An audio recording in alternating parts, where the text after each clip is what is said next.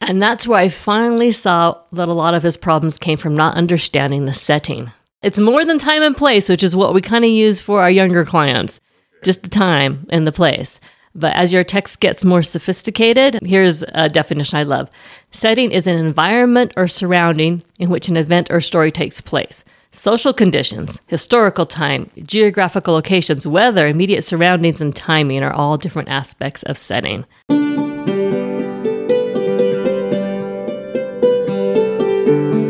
Welcome to the Mindful SLP, the show that explores simple but powerful therapy techniques for optimal outcomes. I'm Denise Stratton, a pediatric speech language pathologist of 30 years. I'm closer to the end of my career than the beginning, and along the way, I've worked long and hard to become a better therapist. Join me, and I'll do my best to make your journey smoother. I found the best therapy comes from employing simple techniques with a generous helping of mindfulness. Joining me in the conversation is Dan, my technical wizard and office manager. Before we started recording today, I noticed the title of today's show, Narrative Intervention with Young Adults, and was joking about how June must be intervention month. And Denise said, every speech therapy is an intervention. Okay. I know the rest of our listeners are probably going, yeah, duh, Dan. Speech therapy is intervention. But I didn't get that. So, Denise, what is the intervention of the week? Since last week's episode was on early intervention, I thought I'd go to the other end of the spectrum and talk about a young adult client I had. Tell us about this client. He was in his early 20s when he first came to our clinic. He had been adopted from Russia when he was around eight or nine years old, and he probably didn't have much opportunity for learning while he was in the orphanage there. He had a diagnosis of dyslexia and also some ADHD.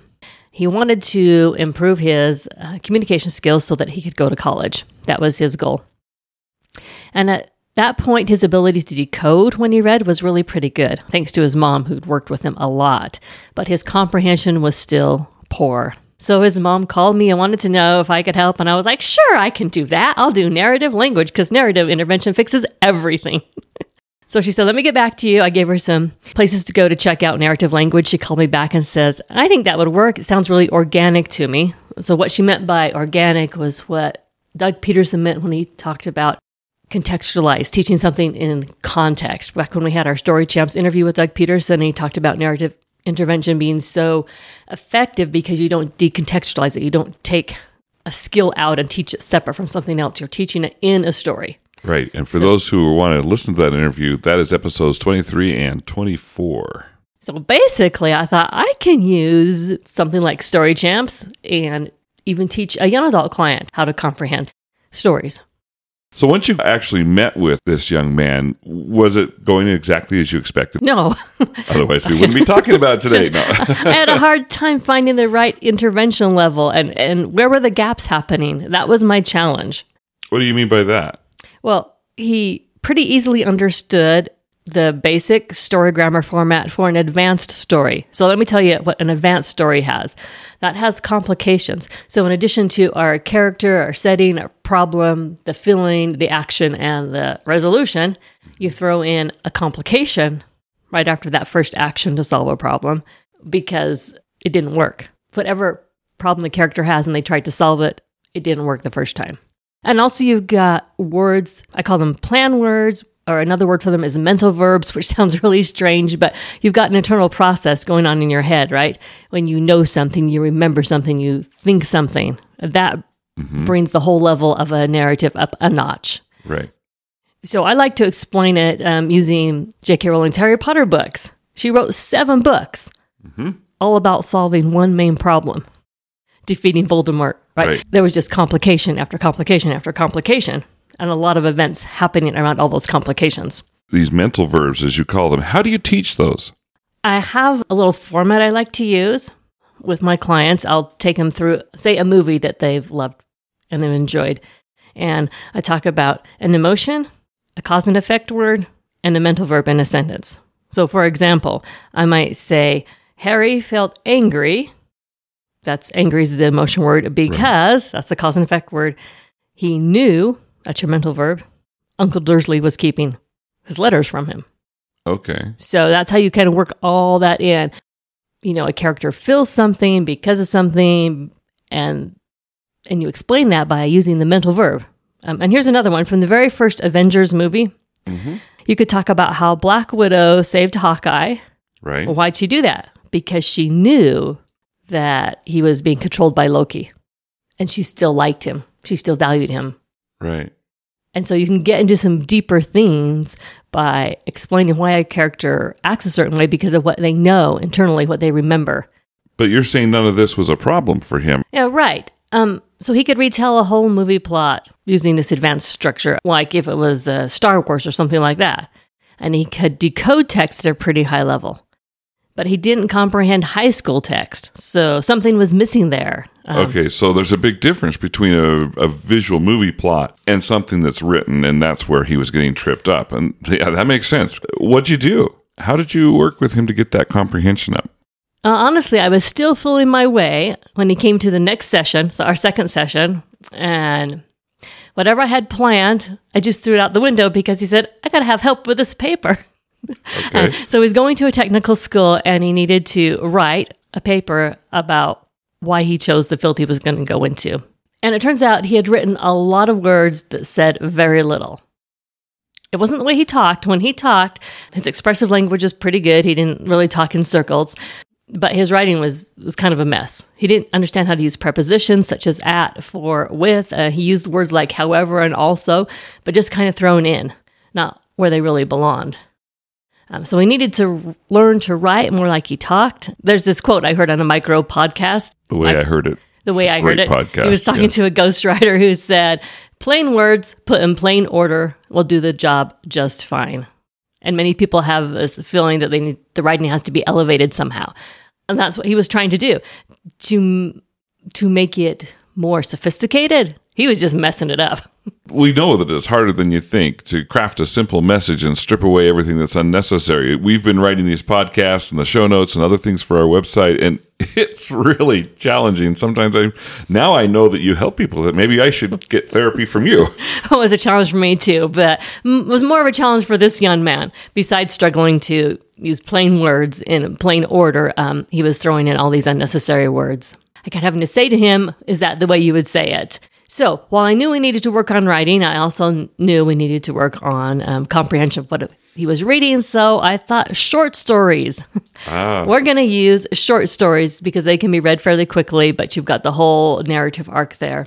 And that's where I finally saw that a lot of his problems came from not understanding the setting. Give me a definition of the setting because I think it's you're, you're Yeah, it's more than time and place, which is what we kind of use for our younger clients. okay. Just the time and the place. But as your text gets more sophisticated, here's a definition I love.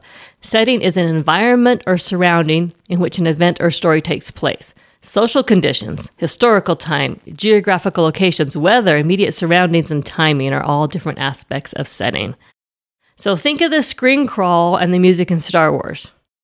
Right away, you have a lot of information about that setting. I mean, what do you get when you're sitting there and you watch that screen crawl and you hear that music? well, the very first thing, of course, a long time ago in a galaxy far, far away, that tells you that nothing of this is going to be familiar to you. You just have to completely suspend everything And what does the music communicate? Yeah, and it's a very thematic, very dramatic, very martial. Yeah. This is going to be a war situation. You know, we've got a lot of conflict here, but we have very noble causes that are going to be underneath all this. Yes. And even the bold text on the black screen Mm-hmm.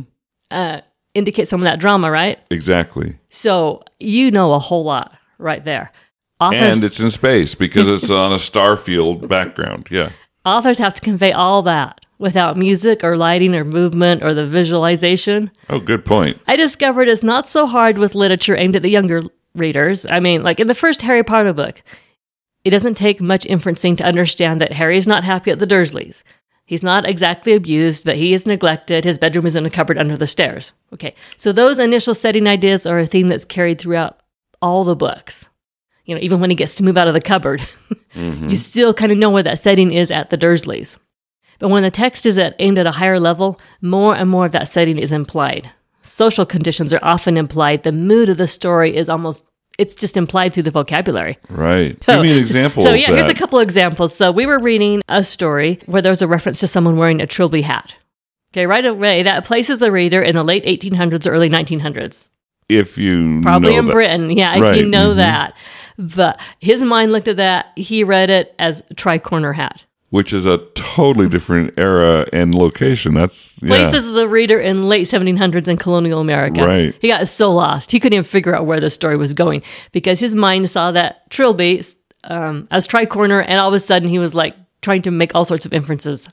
Yeah, how would you pick that up if you didn't have that historical context? I, wow. I was as I was reading the show notes for this this morning, getting ready for this. I thought, how did I ever pick up on that that context of when a, a, particular hat style would be, as opposed to a bowler hat or But you see, there were other clues too.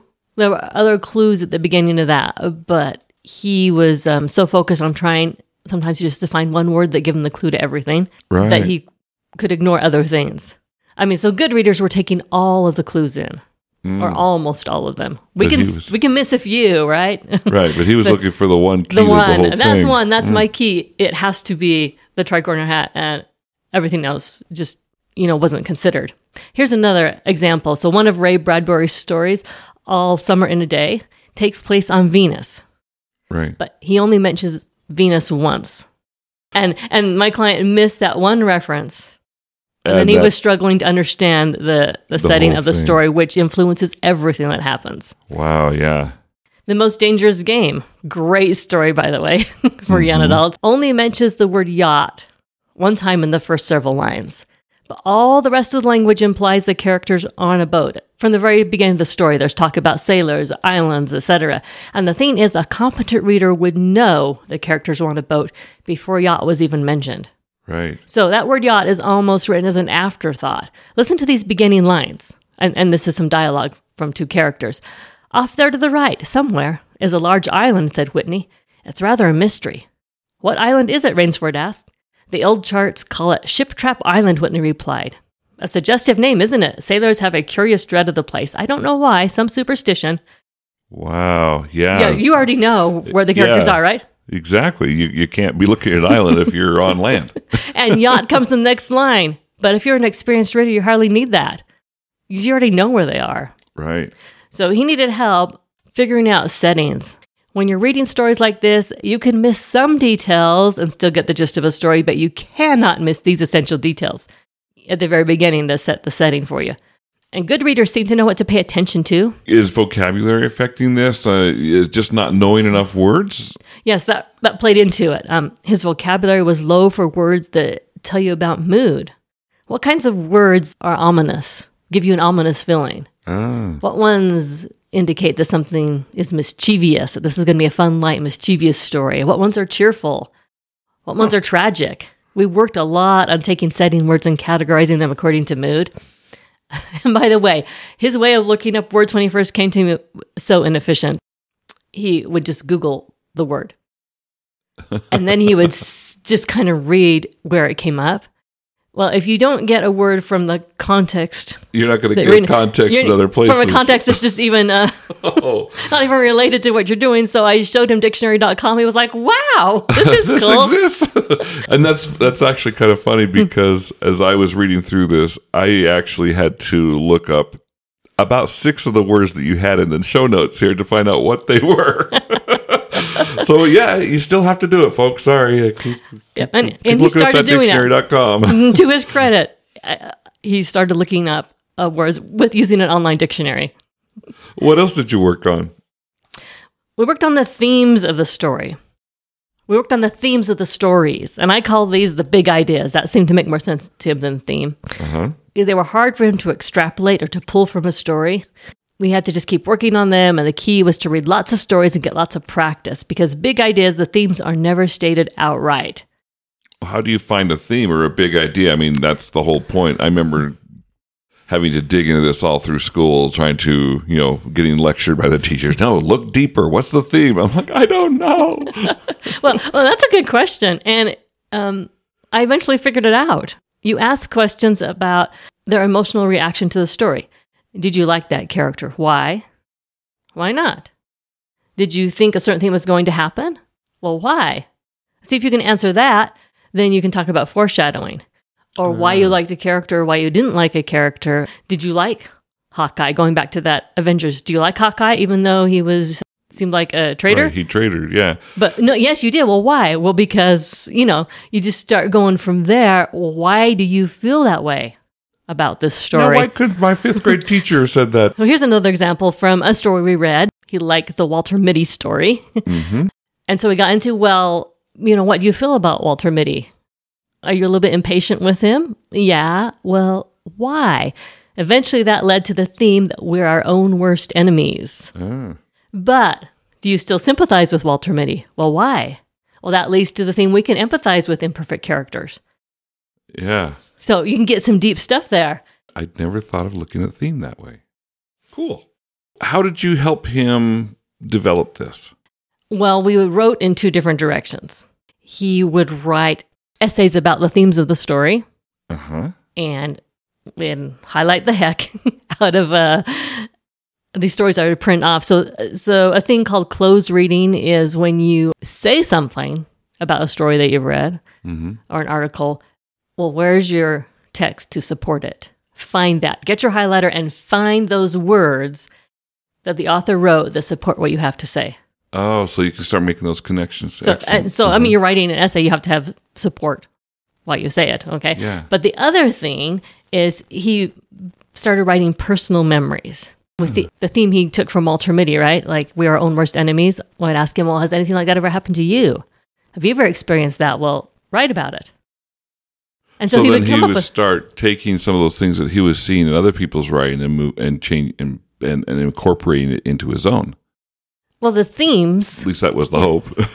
I mean, themes are universal. right. So my AP English teacher called them universal ideas. These Mm-hmm. themes, these big ideas, right? They apply to us universally. Everyone has been their own worst enemy at some time, right. right? Or or something like that. So So, So he write could write about about that. yeah. So it's like the story champs process on a very high level because with story champs, you take them through these little stories that they already have illustrated, and then you ask the kid, "Well, has anything like that ever happened to you?" Right. You know, of course, they're telling a very simple story, but it's a personal connection. Okay. But what about nonfiction writing and reading? Because that's d- very different. Oh, and it's harder. Yeah. Nonfiction is so much harder. Tried the Wall Street Journal first. That was too advanced for him. So I just started getting news articles off the internet that applied to his interest. And that actually would be a whole nother podcast to talk about the nonfiction work we did. But I just want listeners to know, yeah, we didn't ignore nonfiction, but hmm today I'm just going to talk about the fiction. Okay. what were the results? Well, there are four main things I want to talk about. He became so interested in language itself. There is a short story we were reading called The Open Window. Now, that was written in the late 1800s or early 1900s.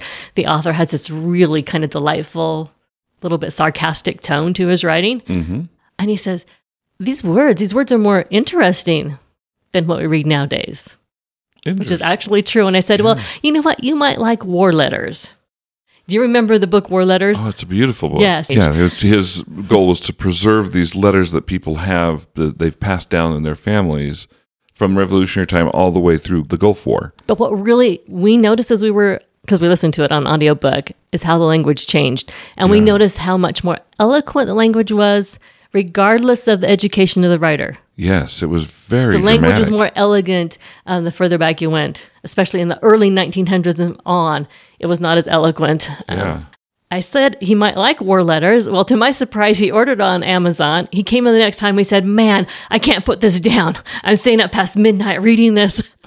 These That's a switch, probably. perfect for him because kind of has a short attention span. Remember the ADHD mm-hmm. plus the comprehension. You know, he's still working through all that, but each little chapter kind of Yeah, each, is- each it's letter, letter. is Its letter is like his own little chapter. All you have to do is read one letter, right. and you've got the whole little story there. He was really getting into some of this. I mean, there is this one exchange of letters between a soldier and a young lady. He, he's after a young lady is not interested in the soldier. She's trying to nicely say, no, go away. And he was just dying. He says, oh, he's so stupid, man. He's so stupid. He doesn't get it. She doesn't want him. you know, totally he related to that. And this was Civil War area Uh-huh. era. So he comprehended enough that he kept on going through the book and he would highlight things he didn't understand. He'd bring the book to therapy and said, I didn't understand this. Oh, that's great. That's yeah, that was cool. great. He started to be able to extrapolate themes himself. Like I already said with Walter Mitty, you know, he Mm-hmm. Right. figured that out. He was able to draw that theme himself out of the story. And this was so funny. When he would realize a main theme, he would get this amazed look on his face. He'd make a sound effect and go mind blowing, like Back to speaking his own language. Yes. mind blowing. Because it was just such a revelation to him. He got really interested in thinking about themes, which relates to all of everyday life. and once you start seeing those things, then you start to see them everywhere. Mm-hmm. And just cool. the look on his face was priceless. Like, wow, I can't believe that. That's awesome. Here's another interesting thing that happened. So he did take a job in the computer industry. Right after he started it, he came to a therapy session and he was so upset. He was so rattled and he, he had these instructions of what he was supposed to do on the job. Mm-hmm. And he said, I, I didn't know what to do. And I just read this and I couldn't understand it. I couldn't understand it. So I want to step back a moment and just see if you remember a friend of ours who plays the piano very, very well. She told me, when I get nervous, the notes just float in front of my eyes. And I can't really read them, you know. Right. The more anxiety you get, mm-hmm. the, the the more things just slip away. That's the way it feels Yeah. like to me. Is things just go mm-hmm. beyond my grasp. I can't even just Yeah. hang on to them. Well, that was the kind of experience he was having because he Yeah. he could read that level of text, those instructions, and I said, "Okay, get out your highlighter. Let's highlight exactly what step you were supposed to do first, what you're supposed to do next. Take away all that extraneous text." And he calmed right down after he had been working on that for about five minutes. It's like, "Oh yeah, I can do this. That's right. I can read this." I said, "Okay." friendly highlighter. I said, "Keep that highlighter in your truck. You know, you can do this." But he just he was so rattled. Yeah. And it was just really disconcerting for him. The fourth thing I want to talk about, because remember, his goal at first was to prepare to go to college. Right. And he didn't do that at that time. And I did take a sample of his writing to my aunt, who teaches freshman English At a university. at a university. And she said it was on level with other beginning freshman writing. So I was like, yay, You're making progress. making yes. progress. But the thing was, and he admitted this himself, that he could dive into something really intensely for two or three weeks and then just totally drop it and then dive back in. I was like, You're gonna have Hey, a hard buddy. time getting through college. You know, I never said don't go to college. I just said you'd have to be more consistent if Yeah. you really want to go to college. hmm But you know, not everyone has to go to college. Right. You are where you are and you can continue to learn. But what is really interesting, and I think maybe this is the best change, maybe better than going to college, his mother said that his brothers found him more interesting to talk to. That's an interesting observation. He's got ideas to talk about. He And- sees themes in things, And he's going deeper. Yeah. going deeper. So, a better family relations? Yeah. Which Uh, is, you know, inter- those interpersonal relations are very important. Very important. Yeah. If the goal of college was gone, how did you decide that he was finished? He started working, and that was interfering with his ability to make it to therapy. Mm-hmm. So basically, that kind of ended it. But I prescribed a home program for him to continue learning. You know, at some point, you need to let go. And I thought, well, we've done a lot. You know, it's time for him to take some of this on himself, some of this responsibility. And you saw that, that he was doing that already. Mm-hmm. Yeah. So I said, you need to write in your journal every day, even if it's just a little bit, those personal experiences. we all need to do that. yes. You need to read and read and read every day. We all need to do that. and I was just hoping he could find something as interesting as war letters Yeah. to keep him going. And I said, you need to listen to some podcasts a couple times a week so you can absorb this high level language. So I introduced him to Mike Rowe podcast the way I heard it. Uh, You know, Mike Rowe says short uh, for the curious Podcast mind, for the curious mind with a short attention span. and that fit him to a T. it fits a lot of us to a T, and I think that's why it's so popular. I introduced him to some history podcasts. He loved history, My, and he's driving a lot for work anyway. I said, listen to these, just absorb the language. Yeah, that's a wonderful thing because there's so much you can do in the car with listening to things. That's a brilliant idea. Not everyone has to go to college, as I already said, but everyone with the right tools can make learning lifelong. And he did email me later and said he was continuing to write personal stories. Excellent. So, of all the stories that you read with him, what was his favorite? Oh, by far, it was the most dangerous game. That blew his mind in several directions, as it does most people who read it. It is a rather shocking story. he just loved it the, the adventure and, oh, yeah. and the surprise. Yeah. How did you choose the stories that you used? Well, this is interesting. I was a nerdy young girl when I was in junior high and high school, just a total bookworm. My parents' anthologies of short stories. There are Uh-huh. college textbooks that were just collections of short stories. I read them and read them We and have read several them. on the shelf now. And uh, my seventh grade social studies teacher uh, Mr. Reeves, I still remember, he called me to his desk one day and said, Here, I want to give you these. He gave me a collection of short stories, plays, poems, which I still have to this day. I felt kind of invisible back then, Yeah. and he saw me. He saw something that would mean something to me. They were his, they were used. And so I devoured those, of course. So when it came time f- for short stories, and I wanted the older short stories because there's something about them better written, Yeah. better vocabulary, more interesting. I don't know what it is, but Well, yeah. I, I had this whole repertoire in my mind. Yeah. And um, they, they're old enough to be out of copyright. I could print them out without worrying about copyright. We could highlight the heck out of them, like I said. And I have a list of them in the free resource library in case anyone wants to use an approach like this because I come across some word that were duds. Right. Like I thought the necklace, that famous story about. Do you know the story of the necklace? I don't know that one. Oh, anyway, but you went back and read it. And I went back and read it, and the whole it takes like a whole page to even get to any action. A whole page of very dense words about the setting. I thought that's not going to work for "No, that's not going to work. In, it's not even working for me anymore. you know, a couple stories like that you think are going to be classic, and you're like, uh, no, that doesn't work. So I do have them at slpproadvisor.com slash free. I have actually several freebies to go with this podcast. I've got the, the list of short stories that I found to really work for this approach. I've got a list of mental verbs that are really high level and emotion words that are really those higher level vocabulary words. And the bingo games. And yes, and I've got the um, mental verb bingo game. This has been a fascinating one for me, but I think the important thing to remember in this is to When you master the simple, the complex takes care of itself. In this case, mastering the simple is figuring out, oh, it's the setting. Not totally, but by and large, it's the setting. That's the very first thing. Master that, the rest of the story is going to make sense. Excellent. Thank you very much for listening this week. We'll be back next week with another topic, so we'll talk to you then. Thanks for listening to the Mindful SLP. We invite you to sign up for our free resource library at slpproadvisor.com slash free. You'll get access to some of Denise's best tracking tools, mindfulness activities, and other great resources to take your therapy to the next level. All this is for free at slpproadvisor.com slash free.